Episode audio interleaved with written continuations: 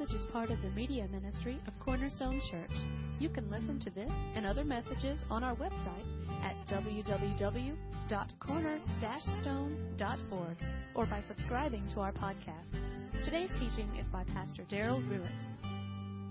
We're going to move forward into 1 John chapter 3. We're going to be in verses 4 through 10 this morning. And the question I want you to keep in mind as I read our text for the morning is this Do true Christians sin? Some of you chuckle at that. And some of you wonder what is the right answer? Uh, keep that question in mind as I read today's passage, 1 John chapter 3, verses 4 through 10. Do true Christians sin? The Apostle John says this Everyone who practices sin also practices lawlessness, and sin is lawlessness. You know that he, that being Jesus, appeared in order to take away sins, and in him there is no sin. No one who abides in him sins. No one who sins has seen him or knows him. Little children, make sure no one deceives you. The one who practices righteousness is righteous, just as he is righteous. The one who practices sin is of the devil, for the devil had sinned from the beginning. The Son of God appeared for this purpose to destroy the works of the devil. No one who is born of God practices sin, because his seed abides in him and he cannot sin, because he is born of God. By this, the children of God and the children of the devil are obvious. Anyone who does not practice righteousness is not of God, nor the one who does not love his brother. And let me pray for us as we try and untangle this knot. Heavenly Father and uh, Holy Spirit, we ask that you would uh, grant us wisdom and discernment as we dig into your word and as we seek to find truth. We ask in your Son's name. Amen. The scary part of this passage is that it sounds like, on the face of it, if not at the very depths of it, that Christians, true Christians, real Christians, should not sin. And if you're like me, if you read this passage and you take it for face value, if, if, you, if, you, if you just read it, I mean, it, it sounds like the answer to my initial question is do true Christians, do, do real, genuine Christians sin? The answer would be well, no. Well, uh, the scary part of that is is that we have to then then we have to back up and ask ourselves, well, then what about me? Where does that where does that leave me? Now I've got to call into question whether I am a true Christian or a real Christian or a genuine Christian myself, yourself, right? Let me um, let me add more weight to that question by giving you some other passages of Scripture or highlighting a little bit of what we just read so that you, you feel the weight of this tension even more. In 1 John 2, and I'm just going to stay in John, I'm not even going to go outside of John, which we could do. But even back in 1 John chapter 2 verse 3, you remember he said, "By this we know that we have come to know him if we keep his commandments." It would seem to indicate we don't keep his commandments, we're not his. That we have not come to know him. Chapter 3, verse 6, as we just read, no one who abides in him sins. No one who sins has seen him or knows him. And again in 3 9, no one who is born of God practices sin because his seed, which we could very well understand to be the Holy Spirit, abides in him. And he cannot sin because he is born of God. It's the same thing you'll see later in chapter 5, verse 18. We know that no one who is born of God sins. Is it getting heavier? I think so. 1 John 4 8, just a little bit further from where we are this morning. The one who does not love does not know God, for God is love. As if to say, loving others is the evidence that you know God. If you don't love others, if you don't love people, then you don't know God.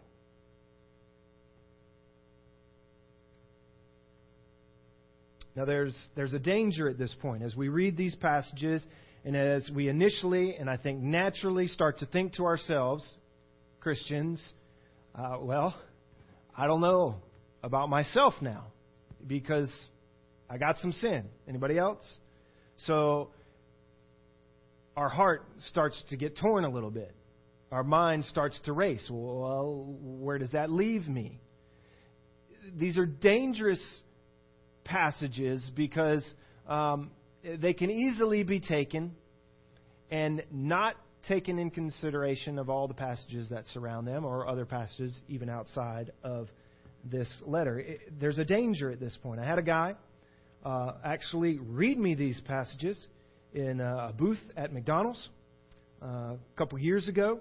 Uh, he was he and his family were uh, members of this church, but he wanted me to understand that the Word of God says that that I, if I am a true Christian, should not sin, and that he, as a true Christian, does not sin, and that I should be, as pastor of this church, preaching that if you are a true Christian, you should never sin.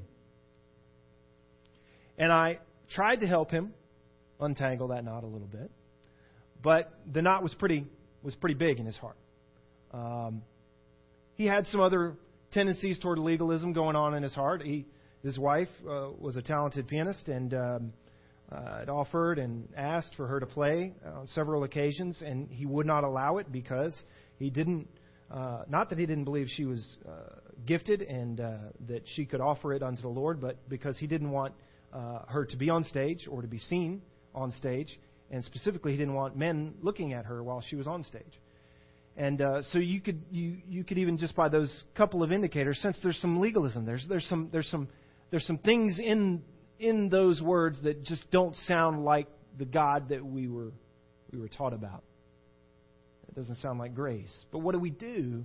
What do we do with these passages? What do we do with the passages that he read me? But uh, he left, by the way. I'm not telling you a story about somebody who's sitting in here. They've, they've since moved on because I sinned, and uh, that wasn't acceptable. Um, and I, say that to, to just give you a real life illustration that you've got to figure out what you're going to do with passages like this. Amen? And maybe you don't know right now. I hope by the end of this this morning you'll you'll know what to do with passages like this. Because it would seem that the apostle John sounds very uh, very perfectionistic as I read these passages, right? Like that he's calling us to be perfect. And uh, there's some there's something that's attractive about that, right? Um, but then there's something that seems unrealistic about it as well. You just know somewhere instinctively in your own heart and in your own soul that something is unrealistic about that. So let me let me read to you in the very same letter passages that seem to say the complete opposite. Okay? So we've read the passages, and I've heaped upon you the passages that would, that would seem to say to you that you should not, as a Christian, sin at all. If you do, you're not His. All right? So you have felt the weight of that. Now let me, out of the same mouth, out of, out of the same letter, from the same apostle, not in some other letter even, let me out of the same letter give you what John has to say. That's the, the flip side of the coin, maybe. And then we've got to figure out what to do with both of these. There are other verses in 1 John that he would seem to say that we do sin. Like 1 John chapter 1, verses 8 through 10. Just listen, you don't have to flip if you don't want to, but you certainly can. If we say that we have no sin, well, it gets right to the point, right to our point. We're deceiving ourselves, and the truth is not in us. If we confess our sins, which infers that we do have sins, He is faithful and righteous to forgive us our sins and to cleanse us from all unrighteousness. If we say that we have not sinned, we make Him a liar, and His word is not in us. Now, that is true when we are out of Christ and that we are confessing our initial sin, but it's also true when we are in Christ. This, this letter is written to Christians. The we of verse 9 is believers we must confess our sins because we do sin. You tracking with me? Move on to chapter 2. 1 John chapter 2 verse 1. My little children, I'm writing these things to you so that you may not sin. The inference is, is that you have the tendency to sin. And if anyone sins, if anyone sins, carries with it the inference is that you're going to. We do. So if anyone sins, we have an advocate with the Father. There's good news Jesus Christ, the righteous. I mean, what he seems to say there is that if anyone does sin, we have an advocate. So uh, that leaves room for the fact that we, we must, at some point, then, therefore, sin. We can't be sinless for those verses to be needed in John's writing. The aim is that we, the aim is not that we do not sin, but the reality is that we do sin. Okay? Uh, let me move on. 1 John chapter 3, verse 2, Beloved, now we are children of God. We saw this last week. And it is, and it is not, excuse me, and it has not appeared as yet what we will be. The point there is, is that we're not, we're not yet what we're going to be, which leaves room in our life right now for mistakes, right? For sin. We're not yet what we will be. We know that when He appears, Jesus, we will be like Him because we will see Him just as He is. So when Jesus appears, the, the righteous one, the perfect one, we will finally be like Him, meaning that we're not yet like Him. You, you tracking? All right. 1 John chapter 5, let me jump past our passage. If anyone sees his brother committing sin, or committing a sin, your translation may say, it can go either way. You don't have to have that article of a in there. If anyone sees his brother committing sin, not leading to death, he shall ask, and God will for him give life to those who commit sin, not leading to death. Let me just put on the side for right now what it means that sin not leading to death or the sin leading to death. We'll get to that when we get to chapter 5, okay? There is, however, A, he continues, a sin leading to death. I do not say that he should make a request for this. All unrighteousness is sin. All unrighteousness is sin. And there is a sin not leading to death. So uh, the last verse seems to be targeted pointedly to perfectionists who would say all sinning is equally damning and only uh, the only person who can escape judgment is the one who commits no sin. That can't be true because John emphatically says in 17b there is a sin that does not lead to death. So, verses on the one hand that seem to say in, in, in the same letter that we don't sin, and verses in the other hand that seem to say, of course we do. Of course we do. So, what do we do what do we do with today's text in particular? 1 John chapter 3 verses 4 through 10, verses that would seem to indicate that if we are his, if we are children of God, then we don't sin. What do we do with those verses? What do we do when he says, No one who abides in him sins? Verse 6. No one who sins has either seen him or known him. And what do we do when he says in verse 9 that no one who is born of God practices sin? you know, if someone were to sit you down at McDonald's and have questions about the gospel, have questions about the salvation you've received, and they were to read these in fear that they could never measure up because they could never be sinless, uh, what would you do? What would you say to these words of the Apostle John? Let me give you a couple things that are helpful in these verses that I think help us to untangle them, to untie the knots. Um, one you can pick out probably yourself pretty easily, and the other you won't be able to see. The first is this the use of the word practice implies an ongoing routine. Did you notice the word? The ones who practice sin, the ones who practice righteousness. The idea of practicing something means an ongoing activity. If you played sports or if you played an instrument, and you set yourself to practice in that endeavor, then you understand that what practice means is that you are not what you want to be. Practice means that you are yet to be what the ideal might be. You're not in the NFL yet. You have to daily practice. It's an ongoing situation. And so, by using the word practice, maybe we can then infer, I think rightly, that John is not saying that we never commit sin, but that, but that there is this ongoing lifestyle of sin that maybe he's talking about. Second, and this is the not so obvious one, when he uses the word sin here in the Greek, it's in the Greek present tense, which carries with it not just the idea of the here and now present, but this idea of ongoing continuous action. So let me, let me read one of these verses for you. No one, verse 6, who abides in him sins.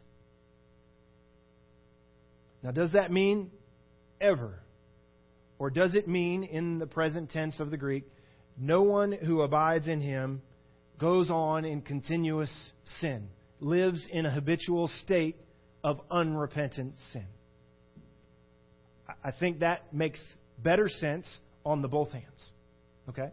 So, a couple ways to help you navigate through this passage here. One, it's the Greek, and you don't see that plainly in your English language.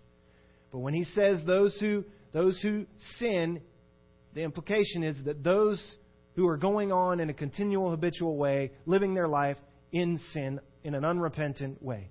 Their life is characterized more by sin than it is by righteousness. Okay? The other thing that is helpful, I think you do see more clearly, is that when he uses this word practice, I think it helps us out. For the guy who's just spending his life practicing towards righteousness, it makes sense that, that he's been bought by the righteous one. It makes sense that that's where his heart is. For the one who is spending his life, who seems to be practicing evil, it would just then lend itself to make sense that, that, that he's still stuck in that sin. John Piper, pastor and theologian, answers our concern maybe better than I can. He says it this way as a response to this passage. This probably means that, in John's mind, what is impossible for the Christian is not sin. Sin's not impossible for the Christian. But a life of unchanged continuation in sin. The same as when he was not born again of God. That's the impossibility. In view of all his, uh, in view of all his insistence that Christians do sin, all those passages we read on the other hand, we can't take these verses to mean Christians don't sin at all. We should take them to mean that Christians don't go on sinning without conflict and confession. Christians see it, i.e., their sin, hate it, confess it, and fight it. And they do so with increasing vigilance as they grow up into Christ, as they mature, as they move on in their journey with Jesus. So, one, I think the word practice tips us off here. That John's not, John's not talking about just a single sin, that you will never have sin. Two, I think that the Greek tense obviously helps us out here. This implication of ongoing, continuous action in the word sin. No one who abides in him goes on continually sinning. No one who goes on continually sinning has seen him or knows him. Mean, that's, that's big. Number three, let me give you a, a bonus thing here. John seems to be very careful not to imply that we are in a relationship with God because we do not sin. Let me say that again. He seems to be very careful to imply that we are not in a relationship with God because we are not sinning. In fact, he makes the reverse point. And here's the reverse point. We are in a relationship with God, so then we are able subsequently to not sin. Now, now, maybe that's a little tangled still in your head. Let me read you a couple verses. Chapter 3, verse 9. Listen. No one who is born of God, born of God, that's the state that he says that you would be in. Nobody who's in that state practices sin because his seed abides in him. The Holy Spirit abides in him. That's the state. So it's an impossibility for, for ongoing sin to abide in this person because you got, you got the seed of God abiding in this person. And then he, he repeats himself uh, at risk of being redundant in the same verse. And he cannot sin. Why can he not sin? Because he is born of God. So which comes first? You being born of God, you being born again, therefore tells us that you, that you cannot continue in this sin. It's not the reverse. It's not that John is trying to say here, or anywhere in this letter, or any of his other letters, or any of the other New Testament writers, or even the Old Testament writers, ever applied that you stop sinning and therefore you become born again. Uh, that's not how the system works. That's not how grace works. There would be no need for grace. That would be your earned righteousness. Buckle up, pull yourself up by your bootstraps, knuckle down, stop sinning to a degree enough that God will be pleased with you and your performance, and now He will allow you to be righteous, born again. It's not how it works. No one who is born of God practices sin. It just those things don't correlate because it doesn't come with the new nature that you get being born of God. Chapter 3 verse 14 just a little further than we are. We know that we have passed out of death into life. How do we know? Because we love the brethren. The activity that we do, the love that we have for each other, the things that we that we pour ourselves into and the things that we restrict ourselves from, i.e., those sinful things, they come because we have passed all the way, past tense, out of sin and death into life. All right. Uh, by the way, this idea of being born again, maybe you've never really considered it. I've talked about this a little bit before, but but think on this idea of being born again that he uses here in his in his letter, because it helps it helps inform us as to what he's trying to say here. Is he trying to say that to be a Christian we got to we have to first cut out sin and to be a Christian down the road in our journey, we have to make sure that sin never comes back. I mean, is that what he's saying? Is that how we become born again? No, that doesn't jive with the whole idea of being born again. I mean, how many of you had a part in your birth aside from just showing up? Anybody? No, I didn't think so. I mean, nobody nobody climbed out at their birth.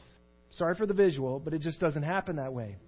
You were uh, check this out. God chooses his illustrations carefully, I think. And it's amazing how salvation fits with the whole story of creation. You were delivered, were you not? Your salvation is a story of a delivery, not a climb. That's what it means to be born again.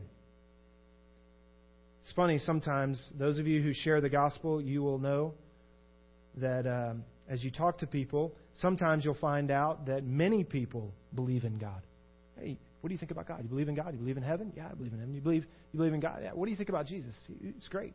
I trust Jesus. You really uh, over over the years, if you're going to share the gospel, if you're going to share the, the, the truth of the gospel, that it is by grace,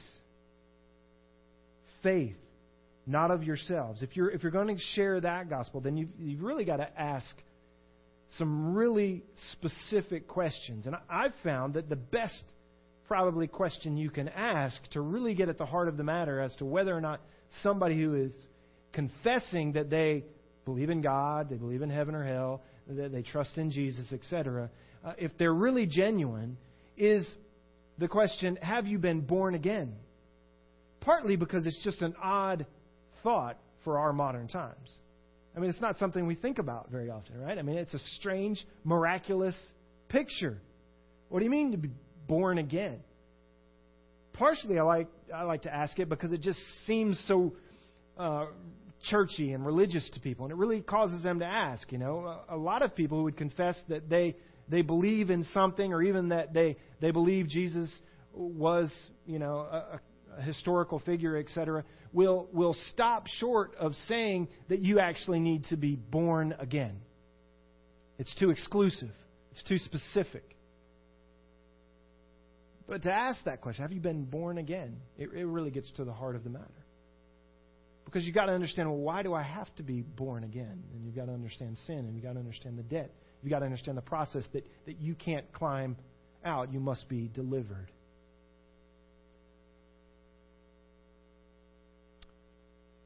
So, as a reminder between the difference of religion and Christianity, let's think about this for a moment. In all religions of the world, in, in all aspects that could be put under the umbrella of religion, you have to understand that those things are man made. The idea of religion is that man is trying to find a way to appease God. I mean, that's the, that's the, just the, the realistic concept of what religion is. There's no argument about that, there's no debate about that. Religion historically is man trying to find his way to God and how, how am I going to appease the Creator God? And what are my efforts going to be? That, that's the religious activity of men. And so there are many different religions out there. Now, that's different than biblical Christianity. I'm not even just going to say Christianity, because nowadays you have to clarify biblical Christianity. What the Bible says about what we're trying to do as Christians, it's different than religion. Okay? And I think this will be helpful to our overall discussion. Religion is how you try and impress God, the things that you might do that will, that will show yourself impressive to God or worthy to be accepted by God. Those are, those are man made religious things. Christianity takes man out of the equation as the main character. Christianity says that God is the main character of the story. And He is the main actor and influencer of the story. Biblical Christianity says it's not about how I will perform to appease God or to impress God with my activity. Biblical Christianity essentially says what I know about myself is that I'm in complete darkness. And on top of that, I'm blind. And so if I'm going to find my way out of here, I need someone who will reach into the darkness and guide me out. Someone who will deliver me. Someone who will save me. And so if you were to imagine your, your, your lostness as a person drowning, it's not that you would be at the top of the water gasping for air and barely holding yourself up and hoping to reach out for the life preserver that someone's going to toss to you and that you could cooperate with the person who is trying to help you to be saved. No, the picture of your salvation in terms of you drowning is that you're, you're already underneath the water and your lungs are full and there's no hope. Someone has to come in, pull you out while you are limp and helpless and pump the water out of your gut. That would be a better picture of what salvation is. That's Christianity as compared to just simply religion.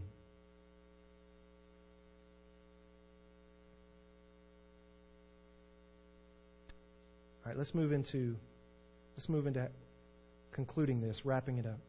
Why, why such strong language here by John?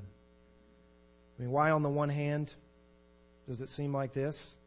And why on the other hand does it seem like this? And even though we've untangled it a little bit with some with some help from the terms that he uses.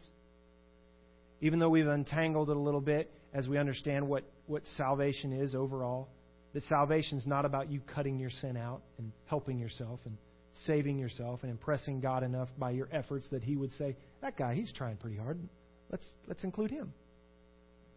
And so, while all those things help us out to understand what John would say here in pretty strong language to the fact that we, we, we ought not to be in sin, we still got to ask ourselves, well, why? What is he doing here? I think I would say you got to remember the occasion for John's writing. That's always a good thing to do as you're reading through the letters, especially of the New Testament. Why was he writing? What was the occasion? What's going on in the church that he wrote to? And how does that parallel with what, what goes on in our church, even? What goes on in our hearts and in our minds? What was going on, you'll remember, as John wrote this letter, is that there were those who had, who had come to Christ, who were trying to to walk through their Christianity and figure out what it means now to be in Christ. And there are also those who are not yet in Christ, but think they're in Christ, and they're still trying to do the religious thing, right? And not the grace, faith, Christian thing. And now there's some confusion. Who's right? There were those in the church that would say you can do whatever you like with your material body, with your physical body, because it's only it's only the spiritual part of you that really matters. After all, Jesus was really only a spirit himself. He wasn't physical, he wasn't material, he wasn't, he wasn't in the human flesh. To which, of course, John would say, Of course he was in the flesh. That's important. And he fights for that in this letter. And so, therefore, of course, it does matter what you do in the flesh. We can't separate the spiritual and the material. It doesn't work that way. You can't just live however you want to live with your physical body, continuing to do whatever sins you want to do to, to please yourself and, and say that your spiritual over here is good to go and okay. It doesn't work that way. John, John has to make that clear to this church. John is dealing with some who haven't been born again. some of his readers, some who were sitting in that congregation, some who were sitting there under the lampstand as they gathered around to hear what the, the last remaining apostle had to say, some of them who were listening were not in Christ. They were not born again. They were still they were still seeking to appease God or to please God by their own religious efforts, by their attendance, by their deeds, by what they abstained from, perhaps. We know this because he would speak to those who were still in their sin in that they were happy to go on in blatant patterns of unrepentant sin. And he would say that that just doesn't match up with Christianity. It's, it's maybe good religion. You can work it out in, in man made religion, but it doesn't jive with biblical Christianity. And so he's, he's dealing with some who haven't been born again, but he's also dealing and talking to those who have been born again in the same place, in the same gathering. And they're being tempted by those who continue to sin. So you got a guy over here, and he's saying, "Listen, this whole thing. I mean, this is great. Jesus came, and you know, it's it's a spiritual deal, and I'm, you know, uh, He's transformed me from the inside out. But really, the outside doesn't really matter. I can continue doing whatever I want to do. I can go here, I can go there, I can participate in this, that, or the other.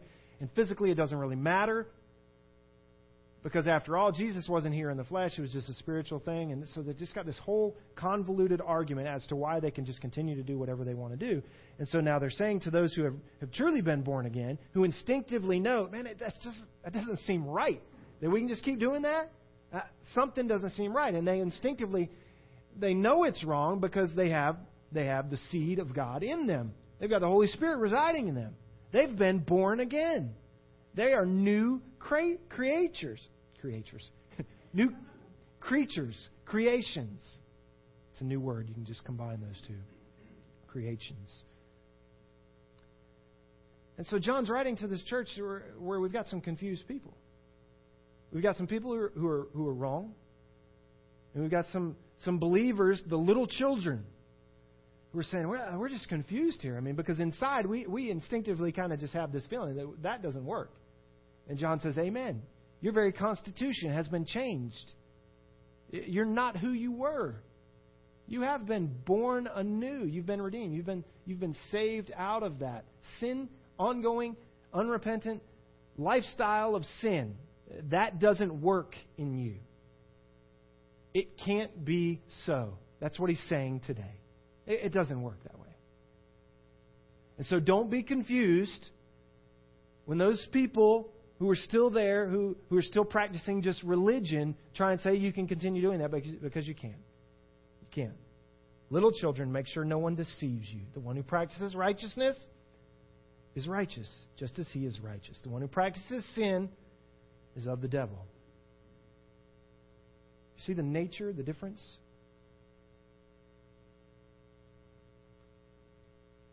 Christians are new creations, and they can't be happy in sin. Can you sin?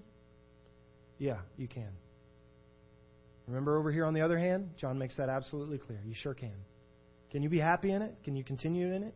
Can you live in sin like you did back before you came to Christ? No, it, it, it can't be so.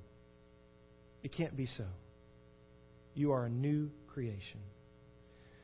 Question Why did Jesus come? As we get closer and closer to Christmas, I want this I want this question and, and where I leave it today to maybe just follow you into the holidays. Why did Jesus come? I, I think I think we all we have the basic answer. And that would be to pay for our sins. Amen? He came to pay for my and your sin debt. Pretty clear, right? You've learned it from a small child in Sunday school. But he didn't come just for that. Have I got your attention? he didn't come just for that. Look at verse 8 of our passage today. John does a wonderful job of telling us why he writes. Several different places he says, I write to you for this reason. The purpose of my writing is this. And in verse 8, he gives us, on the latter half, an amazing statement. The Son of God appeared for this purpose. Christmas happened for this reason to destroy the works of the devil. Now, what are the works of the devil? Hang on just a minute so we can get to the main point. What are the works of the devil? Look back at verse 5. He's going to use the same phrase. You know that he, what's the word? Appeared. It's the same, same word used at the end of verse 8. You know that he appeared, and the he here is Jesus, in order to take away, what's the word? Sins. What is the appearance for? The appearance is for a remedy to sin. And in him there is no sin. Look at the, the first half of verse 8. If verse 5 isn't enough to help us understand what the work of the devil is, I think the first half of verse 8 makes it pretty evident. The one who practices sin is of who? The devil. For the devil has what? Sinned from the beginning. Now continue his thinking here as you read this phrase. The Son of God appeared for this purpose, to destroy the works of the devil. What do you think the works of the devil could be defined as in a word? Sin. And so you could read the end of that verse this way The Son of God appeared for this purpose to save you from your debt of sin? Of course, yes. But also to destroy sin. Now, think about it for a moment because I think there's an important difference in those two things. It's not just sleight of hand, it's not just semantics. I think, I think, there's, I think there's some treasure here in John's words.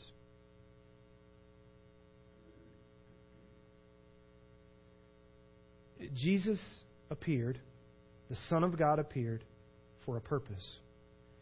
We all know that he came so that he could die. We all know that his blood covers us. And so now your debt of sin delivers you and redeems you. Your debt is now covered. And by grace through faith, you can be saved from your sin debt, from the wrath of God to come upon your head, because it has been placed upon his Son. And via Jesus and his appearing, and his death and his resurrection, you get a ticket to heaven. Amen? You do. That's awesome. But there's more. There's more. Your salvation is from sin, not just its penalty. If you want to write something down, that may be the best thing to write down today. Your salvation is from sin and not just sin's penalty.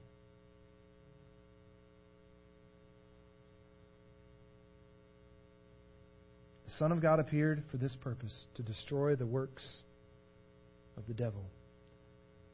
The Son of God appeared for this purpose to destroy sin. You remember what he said in chapter 2, verse 1? I think I have it for you here to put on the screen. Chapter 2, verse 1. John tells us why he writes these things. I write these things to you so that you may not, what's the word? Sin. On the one hand, what is the heart of the apostle? That we don't sin. Should Christians sin? No. I'm writing these things so that you don't sin. On the other hand, continue the verse. And if anyone sins, What's the implication? You probably will. We have an advocate with the Father, Jesus Christ the righteous, and He Himself is the propitiation for our sins. Now, let me give you five takeaways, and we'll be done. If you want to jot these down, it might be worth it. Number one. First thing I would have you take away from our passage today is this don't be confused. Christians sin. Do not be confused. Christians sin. We don't like it. It doesn't sit well with us. It weighs heavy on us. Why? Because we've been born again. Our very constitution has changed. it is impossible for ongoing, unrepentant sin to remain in you or I if we are in Christ. It is impossible for ongoing sin to be at home where Jesus lives. Okay? But Christians sin. Don't be confused. Number two, Christ didn't just die to cover sin with his blood, he died to kill sin in you and I, right here, right now. Your salvation is from sin, not just from the penalty of sin. You weren't saved just so you could have a ticket to heaven. The Son of God appeared so that he might destroy sin now, in me, in you. Number three, I think John would say, therefore, don't sin. Don't sin. Christ came so that you could stop sinning. He appeared to destroy sin. Should we continue on in sin then? Even that grace may abound? May it not, may it not ever be that that could be said of us. Don't sin. Jesus was crucified not just to cover your sins so that you could get to heaven, He died so that He could destroy the power of sin in your life right now. Number four. Number four. If you do sin, but don't worry, Christian. Little children, if you do sin, you have an advocate with the Father. Number five. Number five. I think this one gives some balance to the previous. Let the comforting knowledge of the fact that you are covered by the blood of Christ motivate you even more to right here, right now, kill your own sin. Let me read that again. Let the comforting knowledge of the fact that you are covered by the blood of Christ motivate you even more to destroy your own sin.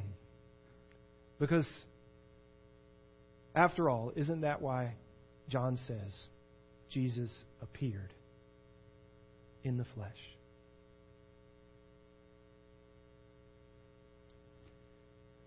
Someone once said that sin will take you further than you want to go, keep you longer than you want to stay, and it will cost you more than you want to pay.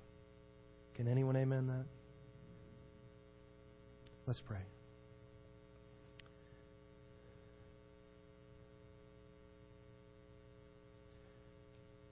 Heavenly Father, for those of us who have been born again, not by our own doing, but by your grace, by means only of faith, trusting in the covering of your Son's shed blood for our debt of sin. For those of us who have been born anew, who have received a new nature, a new constitution, we instinctively know that the sins that, that rear their ugly head in our life, they're not who we truly are. They don't feel right. We don't like them. We hate our sin. We, with Paul, would cry out, Wretched man that I am. The things that we, we want to do, we seem not to be able to do all the time, and the things that we, we never want to do, we, we keep finding ourselves tripping and falling over them. Lord, help us. That is our confession. The idea that we could continue in ongoing sin, Lord, it's, it's the Loch Ness monster. It's the abominable snowman. It sounds maybe it sounds impressive, but, but it's not in Scripture. We can't find it ever. There's no evidence of it. Not in real life. Not in the truth of the gospel.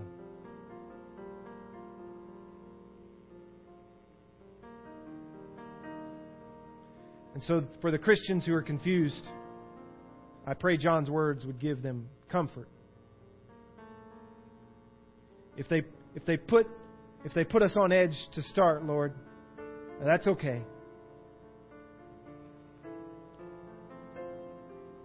It's a good thing to take inventory of our own heart and of our own life. to not let sin take up residence where your Son resides in our very own heart and life. So we continually repent of our sins. And the longer we walk with you, Lord, we pray that sin gets further and fewer between in our life.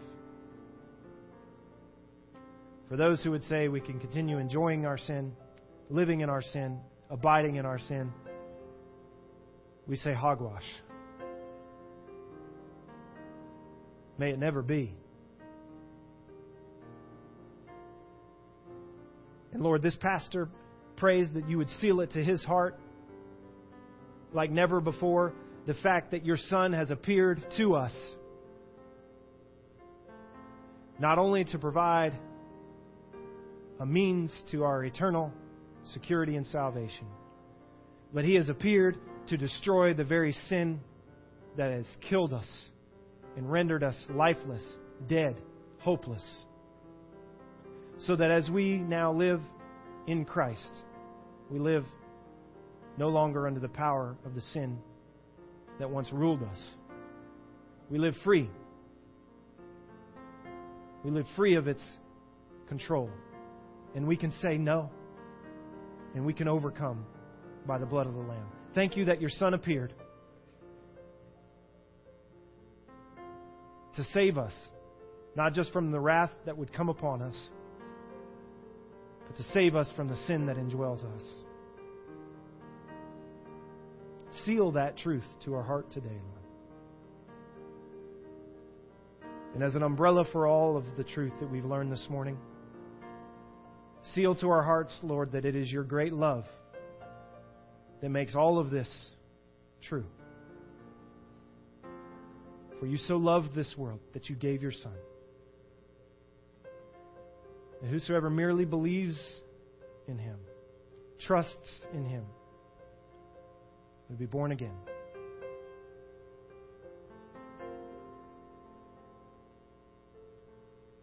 Lord, over the next uh, just few brief moments,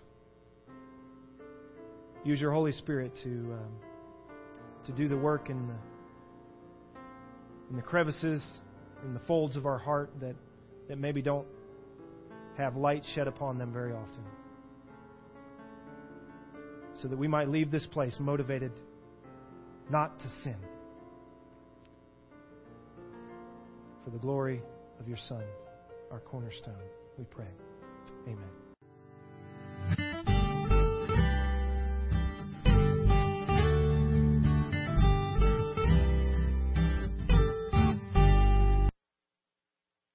Thank you for listening today.